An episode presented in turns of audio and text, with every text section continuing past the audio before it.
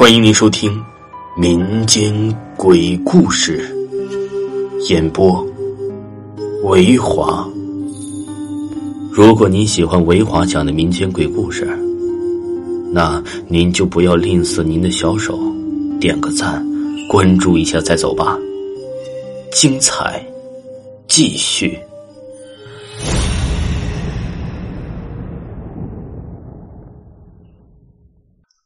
我们村儿有一个姑娘，在晚上走夜路，经过了一个年轻死人的坟时，晕倒在坟边。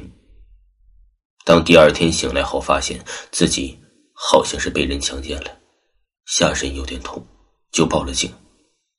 警察经过检查，女孩啊，还是个未成年，就没有调查。女孩晚上睡觉后，感觉一个人在摸她。她想睁开眼睛，但是就睁不开。后来还感觉有人跟他叉叉了。从那以后，姑娘就渐渐消瘦下去了。家里人发现了，带她到医院检查，没有发现任何问题。最后还是女孩自己说出来的。家里人没有办法，就请了我们那边一个有名的道士。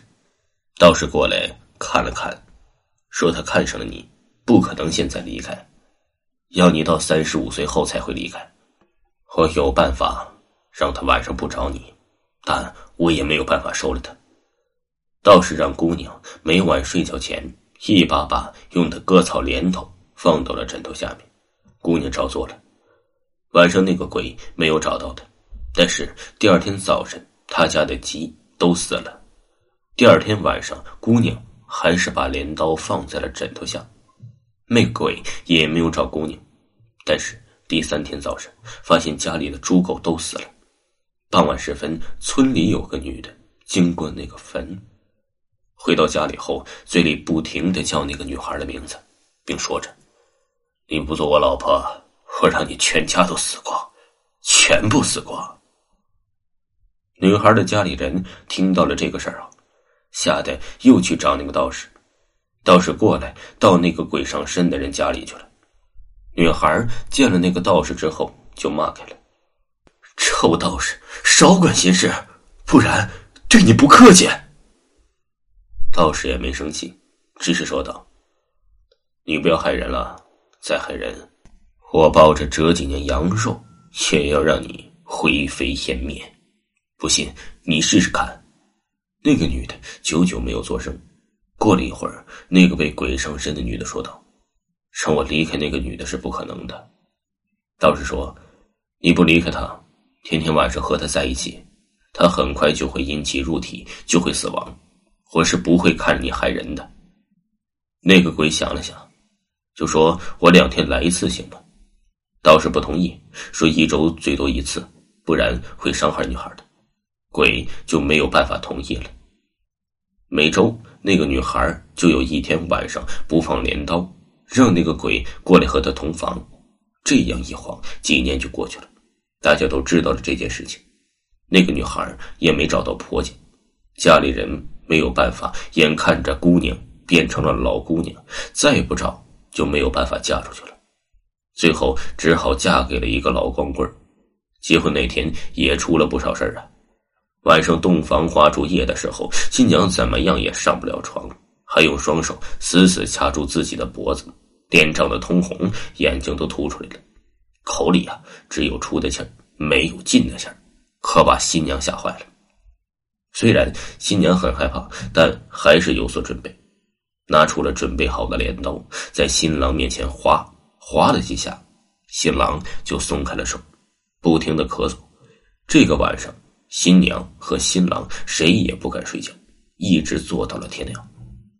天亮，新郎就吵着要离婚，吵得全村人都知道了。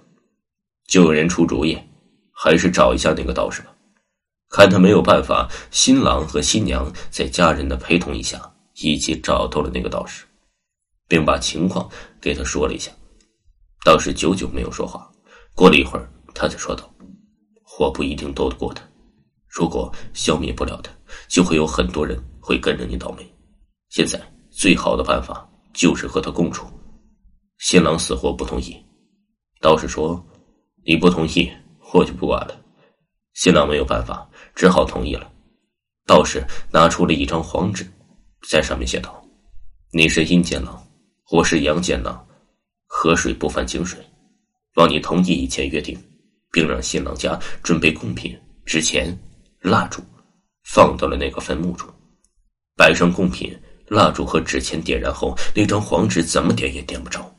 道士没有法，只好说道：‘如果你不同意，我会叫人挖开你的坟，让你无家可归。’”话没说完，一股阴风吹得纸钱乱飞。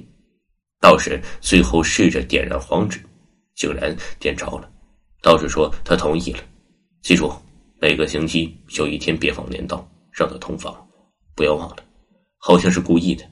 每个星期让鬼通房的时候，床压得吱吱响，新郎发出了一阵一阵的叫床声。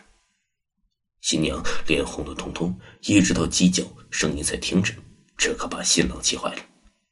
新郎拿那个鬼啊没有办法，就想到外面找平衡，就和我们村的一个老公外出打工的婆娘啊勾搭上了。他们刚脱完衣服，那个婆娘就听到嘿嘿的笑声，再一看床头站着个人影，吓得连衣服也没穿呢，就冲出了门，口里还叫着鬼呀。自打那以后，那个男的再也勾不着女的了。那个男的呀也吵吵吵过几次离婚。每次提出都会发生一点意外，不是滑倒受伤，就是碰到头受伤，搞得也是不敢提离婚。那个男的也没心做事，一直是我们家最穷的那一家。直到那个女的三十五岁前一夜，和那个女的呀叉叉完之后，就听到那个鬼说：“我要走了，这些年呢连累你了，我也没有东西送给你。我家新房住你屋后一三米，会对你有帮助的。”说完就不见了，从那以后就再也没有出现过。过了好久，那个女的才对她的老公说：“她老公不信。”那个女的看到村里家家户户都盖起了小洋楼，羡慕的要死，但自己又没钱，就想着还是先挖地基，等以后有钱再盖。反正那个鬼说往后移三米就会对以后有帮助。那个女的叫她老公一起在房后挖地基。老公死活不动，最后那个女的没办法，只有自己挖。挖到第五天，就挖出了一个铁盒子，搬又搬不动。他想倒出里面的土，好移开。哪知打开盖子，里面都是一条条长了绿漆的块状物。用手一摸，里面全都是黄色的块金。我也见过一条啊，里面是龙，一面是凤凰图案，大约是二百五十克左右。现在他是我们那儿最有钱的了，室内买了几个门面和三套房，村里盖了个小别墅，过着幸福美满的生活。听众朋友，本集播讲完毕，感谢您的收听。